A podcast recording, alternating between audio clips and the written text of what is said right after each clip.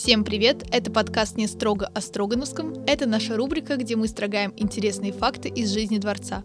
Сегодня мы поговорим о карточных играх XIX века. Наиболее популярным времяпрепровождением была карточная игра, но все же она считалась не самым пристойным увлечением.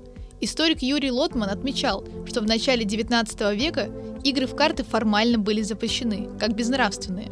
Однако во многих салонах азартные игры процветали. Играли все, и мужчины, и женщины. Было много шульдерства и обмана, мало кто играл честно.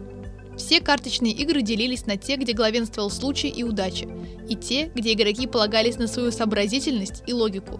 Одной из самых популярных азартных игр был Штос. Для игры брали колоды из 52 или 36 карт. В простой версии Штоса было всего два игрока. Первый – пантер, загадывал карту и объявлял, сколько денег на нее ставят. А второй – банкомет, поочередно раскладывал карты на левую и правую сторону стола. Если загаданная карта легла слева от банкомета, то выигрывал пантер, если справа, то банкомет. Популярность этой карточной игры нашла свое отражение в русской литературе. В ШТОС играли Герман и Чекалинский в «Пиковой даме» Александра Пушкина, Арбенин в «Маскараде» Михаила Лермонтова, Хлестаков в «Ревизоре» Николая Гоголя, Николай Ростов в «Войне и мире» Льва Толстого. Подписывайтесь на нашу группу ВКонтакте, ищите нас на других площадках и, конечно, посетите Строгановский дворец, если у вас будет такая возможность. До скорых встреч!